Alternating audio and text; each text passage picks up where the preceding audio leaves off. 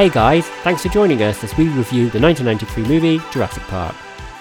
This was released in US theatres in June 11th, 1993, and the film is set in a theme park full of cloned dinosaurs. What could possibly go wrong?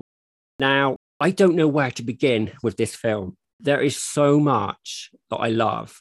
I love the whole storyline, the whole the way it's done, and the animatronics. I think they are awesome. Yeah, they are. But before we get too into it, I want to ask you both: Do you remember like your first experience watching this film? Uh, Steve, Uh, I remember watching it on TV. I didn't go to the cinema, and I really regret not going to the cinema to watch it because it's a cinema film for sure. It's absolutely brilliant. And, and what always amazes me is like you can still watch it and it's still brilliant. The budget for this film was just $63 million.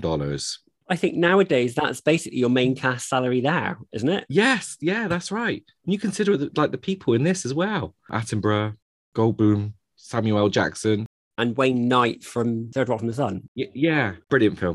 Then I like Steven Spielberg. He, he doesn't usually make something that um well, he doesn't usually put his name to something that's not great. Aside from Terra Nova, um, you know, usually anything with him is brilliant, and this is brilliant.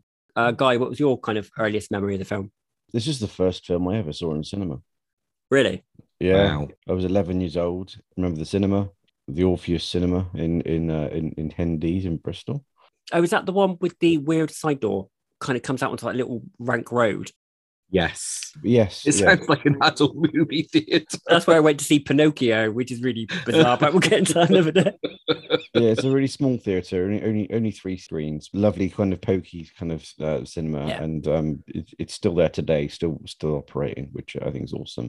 As your first ever film to see in cinema, oh my wow wow Yeah, I was going to say lucky, lucky experience there for your first cinema visit. yeah, Yeah. I mean, well, what's not to like? The minute the T Rex came on screen in the Jeep uh, scene on uh, when it's raining, the whole cinema gasped, an audible gasp. That it's kind of spine tingling kind of moment, you know? Brilliant.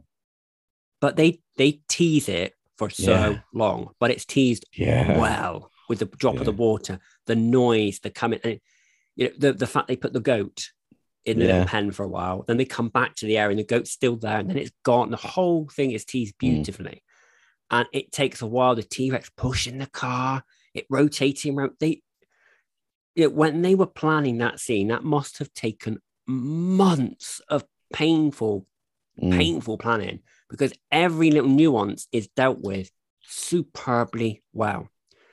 The only thing I would have just liked the dinosaur instead of eating the man on the toilet, which was conveniently placed toilet, the only toilet you see in the entire film. You know, they're meant to be locked in this car, but yet there's a toilet there for you to get out. I'm like, okay. yeah, But I would have liked the T Rex to have just eaten the kids. I mean, I know you ruined a lot of the film afterwards, but that girl screaming and screaming, she does screaming very well. But I was just like, turn the flashlight off, you absolute bimbo, turn it off. And they don't even try to cover it up. They're waving it right at him. I'm like, no, you you know what cats are like with with little Yeah. red torches. I mean, good God. yeah. oh, but that whole scene, Steve, what do you think about that whole scene? That that it, it, it's like 20 minutes of just legendary stuff, isn't it? It, it is. It made me really regret not going to see it at the cinema. They did like matinees of old classic films at the cinema. I'd be there in a heartbeat to see it, without Yeah. doubt. Uh, but they don't. To me, you know, on a Sunday morning, you, there isn't anything else to do. You would. That's what you would do. Well, I would. Yeah, but I wouldn't go down paying 20 quid or whatever it is now. I pay Oh, I pay yeah, a classic yeah. fee, It's but not you know, the current charges that they do. Um, Yeah, cinema's very expensive Yeah. now. And, and of course, this is this is one of Samuel L. Jackson's first films as well. I mean, you've got Samuel L. Jackson, and you cast him as an IT kind of tech guy, which Mm. I found hilarious because that's not how we perceive him now. he's got he's got this is it. He's, he's got one of the, the one of the funniest lines of the entire film. Hold on to your butts. And it's just, just brilliant. Even Dennis, his can of um, spray um, squirty cream thing, and I just I just thought that was so clever.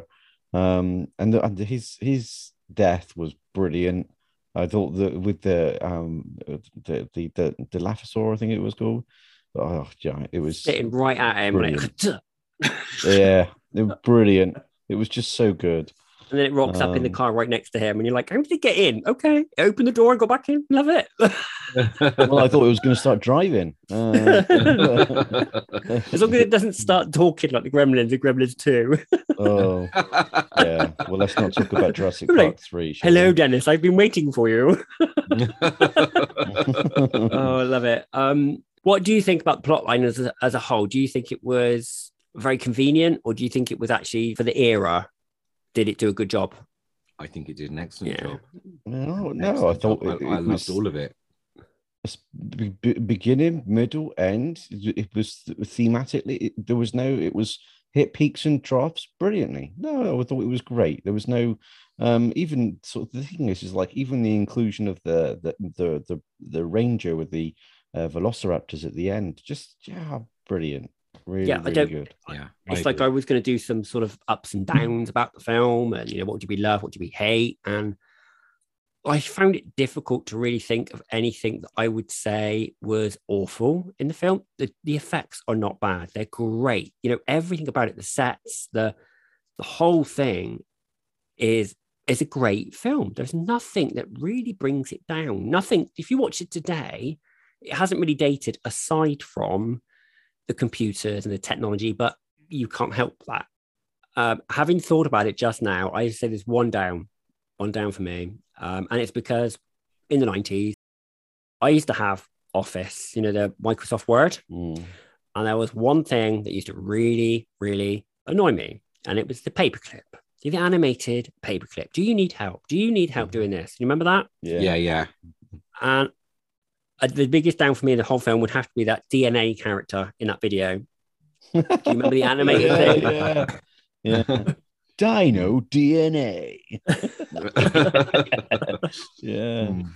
but they needed that in there because they needed people to understand what they'd done, what cloning was, what DNA was. This is 1993. Yes. wasn't as you know, so you needed some way of delivering that exposition, and I think that did a good job. You'd have bored people if you would if you had two scientists discussing it. That's quite boring, isn't it? Whereas if you do an animated Yes. thing for kids, they get it. Yeah, yeah, yeah. I watched this with dad, and the only thing I remember dad saying about it was that there was too many trees. It's a park where they're supposed to be paying to see stuff. Look at all the trees. You can't see the Tyrannosaurus Rex because the goddamn trees in the way. Um, a lot of those trees are probably there to hide the um, animatronics, I imagine.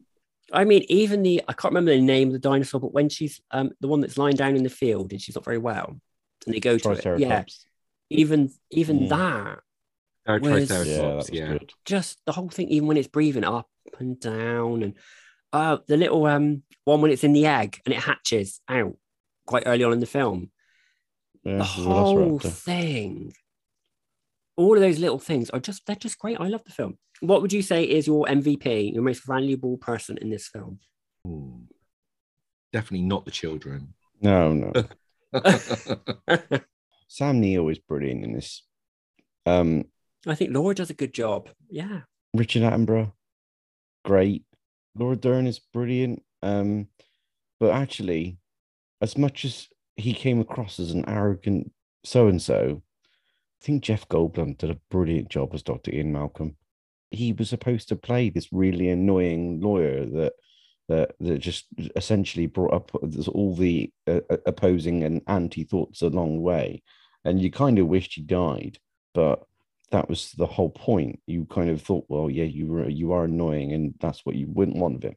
Guy, the only thing I would say is that Jeff Goldblum is just playing Jeff Goldblum. That's probably why he was hired. That's what he does. That's exactly the same thing he plays in everything. He's got a unique style of delivery. Yep, absolutely. So overall, we love the film. Yeah, Yeah, definitely one to watch if you haven't. yeah, you yeah, you got to watch it, preferably in a cinema if you can. Oh my god, how where have you been if you've not watched this film? Yeah, we won't talk about the sequels because, well, it's cashing in, aren't they? Thank you for listening. Don't forget to like, subscribe, and share the podcast. Also, remember to check out our season 3 review of The Orville.